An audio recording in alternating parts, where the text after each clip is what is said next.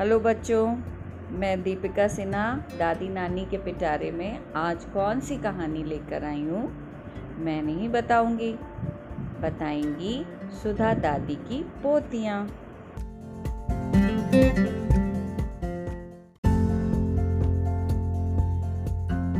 दादी आज उड़न खटोले वाले कहानी सुनाएँगी? हाँ हाँ बिल्कुल सुनाते हैं। आज उड़न खटोले वाली सुनाते हैं। तीन दोस्त थे बच्चों। एक था राजा का बेटा, एक था मंत्री का बेटा और एक था बड़ई कारपेंटर। तीनों में बहुत दोस्ती थी। एक बार तीनों ने बनाया कि हम जंगल में घूमने जाते हैं। तीनों लोग प्लान बना के जंगल में घूमने गए और खूब उनको आनंद आया, खूब पेड़ पौधे जानवर देखे घूमते घूमते बहुत अंदर जंगल में चले गए और वहाँ पे हो गई शाम। बिल्कुल अंधेरा होने लगा। तो उन लोगों ने तय किया कि अब कल हम लोग वापस जाएँगे अपने शहर। आज रात को तो अब निकल नहीं पाएँगे अंधेरे में जंगल से। तो वो एक पेड़ पे चढ़कर ऊपर बैठ गए, क्योंकि नीचे जंगली जानवर उनको हमला कर सकते थे। तो वो तीनों पेड़ पे चढ़ गए और काफ़ी थके हुए थे और थोड़ी थोड़ी उनके पास जो थी वो मेवा थी, वो अपनी खा ली उन्होंने और पेड़ पे सोने लगे। अचानक उनको रात में एकदम से बहुत किसी के फुपकारने की आवाज़ आई और बहुत तेज़ रोशनी हो गई।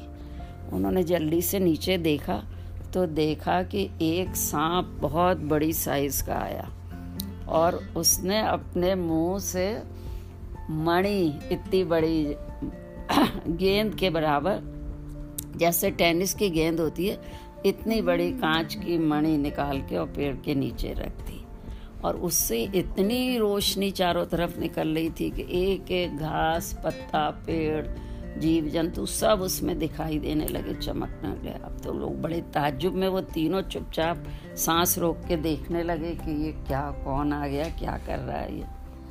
अब जो वो सांप जो था अपनी मड़ी रख के बहुत खुश हुआ और वो उसके बाद खूब वहाँ पे खेलने लगा, डांस करने लगा तरह तरह से और फन उठा उठा के मस्ती करता हुआ। कुछ देर में वो थोड़ा दूर भी गया, दूर के पेड़ पौधों में घूम के आया और उसके बाद फिर उसने एक दो घंटे खेलने के बाद फिर अपनी मणि को मुँह में डाला, फिर एकदम अंधेरा हो गया और वो गायब हो गया। इतनी तेज़ रोशनी के बाद जब एकदम से वो बंद हुई तो उनकी आँखें चौंधे आ गई। तीनों दोस्तों की उन्हें दिखाई नहीं दिया किधर गया वो। तो उसने, बड़ई का लड़का भी बड़ा होशियार था, उसने कहा, देखो, मैं आज तो हम लोगों ने इसको जाने दिया। कल हम लोग फिर से इसी जंगल में ही रहते हैं और मैं एक ऐसा कटोरा बनाऊँगा लकड़ी का, जिसमें नीचे नुकीले नुकीले कीले जैसे लगे होंगे। और ऊपर से उसमें हम लोग पुराने जंगली जो बेल पत्ते हैं, उनका हम रस्सी बना के बाँध के ऊपर रखेंगे। और जब सांप डांस करता करता इधर उधर दूर चला जाएगा तो हम लोग उसकी मणि के ऊपर वो कटोरा ढांक देंगे एकदम से ऊपर से। और फिर वो सांप उसे छोड़ जाएगा तो हम लोग मणि उठा लेंगे। तीनों ने कहा हाँ हाँ ये बिल्कुल सही है। अब अगले दिन जो था, उन्होंने जंगल में वो गया आसपास के पेड़ से काट के उसने लकड़ी से कटोरा बनाया और नीचे उसमें नुकीले कीले जैसे लगाए और ऊपर वही रस्सी बाँध के एक पुरानी बेल मिल गई उससे लपेट के और वो लोग ऊपर रख के बैठ गए। और ये मनाने लगे कि आज भी वो आ जाए। और वो ही हुआ कि ठीक बारह बजे वो सांप फिर झूमता हुआ खूब आया और बहुत बड़ा पुराना सांप था जिसे नाग कहते हैं। वो नाग जो था वो आया और उसने फिर वही किया, उसी पेड़ के नीचे मणि अपनी रख दी और फिर खूब वो जो थे अपना नाच करने लगे, इधर उधर घूमने लगे, मस्ती करने लगे। करते करते जब वो थोड़ी दूर गए, तभी उन लोगों ने एकदम निशाना लगा के और उसके ऊपर कटोरा डाल दिया। और जैसे ही कटोरा डाला और वो मणि पूरी ढक गई, वैसे ही वो नाग जो था वो बहुत बेचैन होके एकदम से आया। और उसने जो था वो खोलने की कोशिश करी लेकिन कटोरा खोला ही नहीं, क्योंकि इस तरह बनाया था कि वो ज़मीन में उसके दांते फंस गए थे बिल्कुल से। अब उसने बेचारा ने, ऊपर जो था कटोरे के, उन्होंने जो राजकुमार के पास तीर थे ना, तीर लेके, तीर तरकश भी आए थे वो जंगल में, उस तीर के नुकीले हिस्से खूब लगा दिए थे पूरे कटोरे पर। अब वो नाग जो था, वो बहुत दुखी होके उस पर अपना फन पटक पटक के, पटक पटक के उसने जो था आखिर में वो मर गया सांप। और उसकी मणि उससे नहीं मिली। अब इन लड़कों ने सुबह का इंतज़ार किया, जब सुबह की रोशनी हो गई और उनको यकीन हो गया कि वो मर गया है, तब वो नीचे उतरे और उन्होंने वो कटोरा खींचा, वैसे वो मणि दिख गई, रोशनीदार। अब जल्दी से राजकुमार ने वो अपने हाथ में ली और तीनों ने कहा, चलो कहीं पास में, तालाब में जाके इसको मणि को धो के साफ़ कर लेते हैं और हम लोग भी हाथ मुँह धो के और फिर घर को चलते हैं। अब वो पास में एक खूब बड़ा सा तालाब दिखा, उन्हें खूब साफ़ पानी उसमें तला लबालब भरा हुआ था। अब वो लोग गए और राजकुमार ने उसमें जैसे ही अपने पैर डाल के और हाथ मुँह धोने की कोशिश के, की, वैसे ही पानी जो था वो दो तरफ़ हट गया और उसमें बीच में एक रास्ता बन गया। और उसमें देखा उनने नीचे सीढ़ी जा रही थी। तो राजकुमार ने कहा, अरे, ये तो मणि जादू की है। इस मणि की वजह से इसमें तालाब में ये बन गया रास्ता। तीनों ने कहा, चलो चलो, चलते हैं, देख के आते हैं क्या है। अब तीनों एक के पीछे एक धीरे धीरे पैर रखते हुए अंदर गए। अंदर जाके देखा उन्होंने बहुत बड़ा एक महल था पूरा। और उसमें सब तरफ़ बड़े बड़े खूबसूरत कमरे बने हुए थे और उनमें नक्काशीदार दरवाजे लगे हुए थे। और रेशमी पर्दे टंगे हुए थे। खूब बढ़िया। उन्होंने कहा, वाह, ये तो बहुत अच्छी जगह अब उन्होंने जाके पहला कमरा खोला। उस कमरे में नहाने का इंतज़ाम था और तरह तरह की पोशाकें, कपड़े टंगे हुए थे। उन्होंने एक एक करके तीनों ने नहाया और खूब सुंदर कपड़े पहने। अब अगले कमरे में गए। वहाँ पे जो थे नीचे चौकी पे खूब सारे खाने का सामान सजा हुआ था और इधर उधर बैठने के पटले रखे हुए थे। अब तो तीनों ने बैठ के अपने डट के खाया। उन्होंने कहा, ये तो बहुत देर की भूख लगी है, खा लो। सब खा पी के फिर वो अगले कमरे में गए। वहाँ उन्होंने जब कमरा खोला तो वो लोग ताज्जुब में आ गए। वहाँ बीच में एक पलंग था और वो बिल्कुल सोने का उस पर काम हो रहा था बड़ा बड़ा उसके सजावट हो रही थी, मखमल के गद्दे और रेशमी चादर बिछी थी और उसमें एक बहुत सुंदर स्त्री लेटी हुई थी। लेकिन उसकी आँखें बंद थी और वो गहरी नींद में थी। अब इन लोगों को बड़ा ताजुब हुआ। इन्होंने थोड़ा ताली बजा के उससे जगाने की कोशिश करी। वो उसने आँखें ही नहीं खोली। फिर उन्होंने हल्का सा उसके कान में बोला उठो उठो। उसकी कोई वो नहीं हुआ। तो ये लोग बड़े परेशान हुए कि हुआ क्या है। तो राजकुमार वहीं बैठा और ये लोग इधर उधर कमरे में देखने लगे। तो राजकुमार ने देखा उसके सिराने दो छोटी छोटी जो वो होती है ना ये डांस वाली टिपरी टिपरी डांस जो होता है, उसकी दो लकड़ियाँ रखी हुई थी। दो सिराने रखी हुई थी और दो पैरों की तरफ़ रखी हुई थी। तो उसने खेल खेल में उठा के पैरों वाली सिराने की तरफ़ रख दी और सिराने वाली जो थी, वो पीछे रख दी पैरों की तरफ़। जैसे ही उसने ऐसे ही किया, वैसे ही वो राजकुमारी एकदम से जमाई लेके उठ के बैठ गई। और उसने जैसे ही इन लोगों को देखा, वो एकदम डर से चिल्लाई। तो राजकुमार ने उससे कहा कि, डरो मत, हम जो है तुम्हारे घर में इसीलिए आए हैं कि हमें ये मणि मिली है।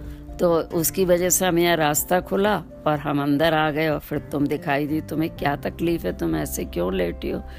थी। तो उसने कहा, कुछ नहीं, मुझे तो एक जो नाग है, उसने कैद कर रखा था, उसका श्राप था मुझे और वो दिन में तो यहाँ रहता था तो मुझे जगा लेता था और रात में वो फिर ये लकड़ियाँ इधर उधर रख देता था सिराने और अपना चला जाता था जंगल में घूमने। तो अब जिसके पास मणि होगी, मैं उसी की आज्ञा मानती हूँ। तो राजकुमार ने कहा, ठीक है। राजकुमार बहुत खुश हुए और उन्होंने जो था, उनसे सब महल में पूरा घूम के देखा तो कहीं पे तो बहुत सुंदर हथियार रखे थे। कहीं अच्छे से बिस्तरे बिछे हुए थे, कहीं पे दास दासी डांस नृत्य कर रहे थे। तो राजकुमार ने जैसे ही ये सब देख के आए तो एक कमरे से उनके माता पिता निकल के आए राजकुमारी के। उन्होंने कहा, तुमने हमारी राजकुमारी का श्राप हटा दिया और हम बहुत खुश हैं। अब हम तुम्हारा विवाह इससे करना चाहते हैं। राजकुमार ने कहा, मैं भी तैयार हूँ। मंत्री के लड़के ने भी कहा, बिल्कुल ठीक है, बढ़ई का लड़का भी बहुत खुश हुआ। तो उन्होंने कहा, हम तीनों दोस्त हैं और हम राजकुमारी को विदा करा के अपने राज्य में ले जाएँगे और वहाँ ही शादी होगी और हमारे पिताजी स्वयं आएँगे आपके पास निमंत्रण देने। तो उनने बूढ़े माता पिता ने कहा कि बिल्कुल हमारी तरफ़ से पूरी आज्ञा है।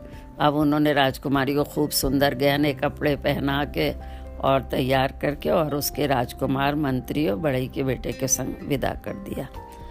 अब बाहर निकल के आए तो उसने कहा, अरे, अब हम लोग जाएँगे कैसे इस जंगल से बाहर निकल के? तो बढ़ई का लड़का बोला, तुम लोग चिंता मत करो, बस तुम लोग जरा आधे घंटे यहाँ बैठ जाओ। अब वो लोग बैठ गए। उसने जो था फ़ौरन लकड़ी के पेड़ और सब लेके इधर उधर से तरह तरह के पेड़ पौधे काट के एक बहुत सुंदर खटोला तैयार किया। खटोला छोटी खाट। और वो जैसे जैसे पुष्पक विमान सुना है तुम लोगों ने, ऐसे विमान जैसा तैयार हो गया। और उसमें उसने दो तीन ऐसे लकड़ी के वो लगा दिए, खूंटी, ताकि इन्हें घुमाओगे तो ये उड़ने लगेगा। और इसे घुमाओगे तो ये रुक जाएगा। उसने राजकुमार को सब समझा दिया। मंत्री के लड़के ने भी सब समझ लिया। अब वो तीनों उसमें बैठ के अपने राज के लिए चले और राजकुमार ने उससे बोला, उड़न खटोले उड़न खटोले, मेरे पिता के घर को चल। उड़न खटोला उड़ने लगा। अच्छा मंत्री का लड़का था जरा, दुष्ट। उसके मन में ये आया कि ये इतनी सुंदर राजकुमारी है, इससे तो मैं शादी करूँ तो ज़्यादा अच्छा होगा। अच्छा और जब चलने लगे थे तो राजकुमार ने वो मणि अपनी पगड़ी में रख ली थी। पगड़ी जानते हो? जो सर पे साफा बांधते हैं हाँ। तो मंत्री के लड़के ने ये बात देख ली थी। तो उसने रास्ते में चुपचाप से अपनी और उसकी पगड़ी हँसी हँसी में ऐसे ही बदल ली और राजकुमार उस बात को समझा नहीं। और मंत्री के लड़के ने मणि वाली पगड़ी पहन ली और जब वो बीच रास्ते में बिल्कुल राज्य के पास रह गए, आ गए थे, तभी उसने राजकुमार को नीचे धक्का दे दिया। और राजकुमार जो था वो नीचे गिर गया बेचारा। और राजकुमारी चिल्लाई, कि अरे अरे, पकड़ो पकड़ो। लेकिन मंत्री का बेटा बोला कि अब महल ही चलते हैं, वहाँ जाके देखेंगे, यहाँ जंगल में तो हम सब फंस जाएँगे। और उड़न खटोला भी अब हमें वहीं उतार के छोड़ेगा। अब राजकुमारी रोने लगी बेचारी, और बड़ी का लड़का समझ तो गया, लेकिन वो भी कुछ नहीं बोला। अब जोता उड़न खटोला सीधा राजमहल पे आके उतरा। अब वहाँ राजा जो थे वो अपने बेटे और उसके, उसमें परेशान थे कि इतने दिन से आए नहीं, बच्चे कहाँ गए? सारे में मुनादी पिट रही थी, नगाड़े पे कि किसी ने बच्चों को देखा हो तो बताओ। सारे नगरवासी परेशान थे। तो जैसे ही उड़न खटोला उतरा दरबार में जाके सब लोग बहुत खुश हो गए कि अरे अरे, बच्चे आ गए बच्चे आ गए। लेकिन जब पता हुआ कि राजकुमार तो रास्ते में ही गिर गया तब राजा बहुत दुखी हुए। उन्होंने फ़ौरन अपने सब सैनिक भेजे इधर उधर देखने के लिए। दूर दूर तक सब देख के आए कहीं राजकुमार मिला ही नहीं सब वापस आ गए। अब जो थी वो राजकुमारी बहुत दुखी थी वो समझ तो रही थी इसने धक्का दिया लेकिन वो सम, ये नहीं समझी थी कि इसने जान के धक्का दिया। उसे ये लगा कि वो धोखे से गिर गया। अब जब कुछ दिन हो गए तो उसके आ, मंत्री ने कहा कि महाराज अब राजकुमार तो मिल नहीं रहा है। अब ऐसा मेरे बेटे को आप राजा बना दीजिए राजकुमार बना दीजिए मतलब युवराज का पद दे दीजिए और इसकी शादी भी उससे कर दीजिए तो आपकी जिम्मेवारी भी ख़त्म हो जाएगी। राजा ने भी यही सोचा कि राजे तो चला नहीं है और वो दुख के मारे बिल्कुल बेचारे और बुढ़े हो गए थे। तो उन्होंने शादी की डेट तय करी। जब राजकुमारी को बताया तो उसने कहा, नहीं, अभी मैं नहीं करूँगी, मैं कर लूँगी शादी, लेकिन मुझे चालीस दिन का वक्त चाहिए। तो उन्होंने कहा, क्या करोगी चालीस दिन? उन्होंने कहा, मैं उससे पहले सारे शहर को अपने घर बुला के खिलाना चाहती हूँ। सदा व्रत खोलूँगी कि जो भी आएगा, उससे मुफ़्त का खाना खिलाया जाएगा। राजा ने मंत्री ने कहा, ठीक है, तुम अपनी इच्छा पूरी कर लो। अब उन्होंने सारे नगर में फिर मुनादी करवा दी कि कोई घर बचना नहीं चाहिए। हर घर के सारे लोग खाना खाने आएँगे और राजकुमारी ने कहा, मैं अपने हाथ से हर एक को खाना परोसूँगी। तो उन्होंने कहा, ठीक है, अब उस दिन हज़ारों लोग आए, काफ़ी लोग आए, सबको एक एक को राजकुमारी ने खाना परोसा। उसको ये उम्मीद थी कि शायद राजकुमार आ जाएगा, लेकिन उसमें कोई नहीं आया। होते होते जब एक दिन बचा था। नहीं, पाँच दिन जब बचे थे, तब उसको जो था, राजा ने, से उसने कहा कि सबसे कहिए कि अगर किसी के घर बूढ़ा, बीमार, लूला, लंगड़ा, कैसा भी आदमी हो, कोई घर में रहना नहीं चाहिए, हर एक को लेके आना। तो राजा ने यही मुनादी करवा दी। अच्छा उधर क्या हुआ था, वो जो राजकुमार नीचे गिरा था तो वहाँ एक भटियारिन की सराय थी। सराय की मालकिन को भटियारिन कहते हैं। उसके छप्पर पे आके गिरा था वो। तो उसने फ़ौरन उसको ले गई घर में और उसकी टांग टूट गई थी। लंगड़ा हो गया था बेचारा। उसने उसके बहुत हल्दी का दूध पिलाया और उसके सब दवाएँ, देसी जड़ी बूटी बांधी, उसकी सेवा करी और वो खुद तो खाने गई थी सदाव्रत में, लेकिन उसको नहीं ले गई थी कि ये कैसे जाएगा। जब राजा ने फिर बहुत सख्ती से कहा कि कोई को छोड़ के नहीं आना तो उसने अगले दिन वो उसको लेके एक ठेले गाड़ी में डाल के ले गई। और राजकुमार बात समझ रहा था कि किस लिए एक एक आदमी को बुलाया जा रहा है। तो उसने अपने मुँह को ऐसे ढांप लिया कि कोई पहचाने नहीं। अब क्योंकि मंत्री का लड़का वो जानता था, मुझसे दुश्मन दुश्मनी रख रहा है। तो जब वो वहाँ पहुँचा और जब पंगत लगी, सब लोग लाइन में बैठे खाने के लिए और राजकुमारी एक एक को परस रही थी तो उस लड़के ने जो था, उसी समय अपने मुँह से जरा कपड़ा हटा दिया, राजकुमारी उससे पहचान गई और उसने उससे कहा, लड़के ने इशारे से कि तुम जो है, आधे घंटे में पीछे जो महल के पीछे एक बड़ा सा पेड़ है, उसके पीछे आ जाना। उसने कहा, ठीक है। अब जब वो सारी पंगत उठ गई, सब हो गया तो वो आधे घंटे बाद पीछे गई और उसने राजकुमार ने भटियारिन को कह दिया था कि मुझे पीछे राजकुमारी से मिलना है पहले। तुम मेरा इंतज़ार करना। अब वो आई तो फिर राजकुमार ने सब बात बताई कि मंत्री के बेटे की नीयत ख़राब हो गई थी, इसलिए उसने मुझे धक्का दे दिया। और अब वो यही चाहता है कि मैं मर जाऊँ तो तुमसे शादी कर ले और मणि भी उसके पास है। तो तुम्हें उसकी बात भी माननी पड़ेगी। तो राजकुमारी ने कहा अच्छा मैं एक काम करती हूँ कि मैं वो मणि मुँह में रख के सोता, ये तो मैंने देख लिया। वो रोज रात में मंत्री मुँह में हम्म। का बेटा हाँ मुँह में रख लेता था ताकि वो जानता था कोई किसी ने चुरा ली अगर तो फिर वो वो मालिक हो जाएगा राजकुमारी का। तो राजकुमार ने कहा ठीक है किसी तरह उसके मुँह से निकलवानी है चेष्टा करो कुछ।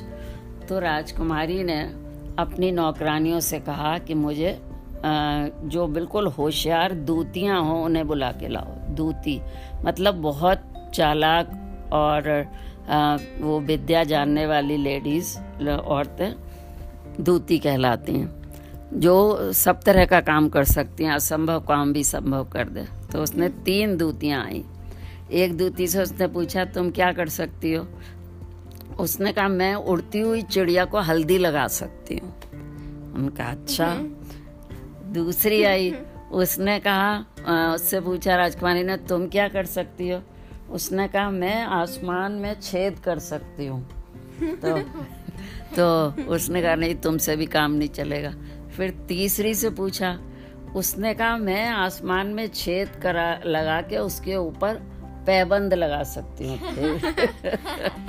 तब राजकुमार ने कहा हाँ तुम ही से काम चलेगा। उसने उसको बुलाया और फिर उसे अकेले में समझाया कि ऐसे ऐसे जो मंत्री का बेटा सोता उसके मुँह में रहती है मणि, वो निकलवानी है।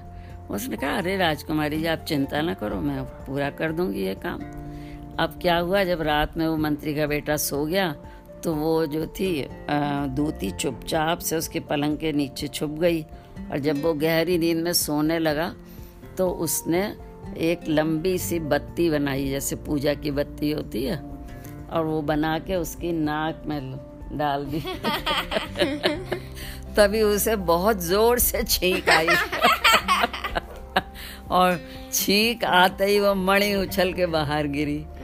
और वो फिर गहरी नींद सो गया और इसने जल्दी से वो मणि उठा ली और फ़ौरन वो फिर राजा के पास गई सारी बात बताई और राजकुमार राजा से कहा कि अब राजकुमार को लेके आना है भटियारिन के यहाँ से।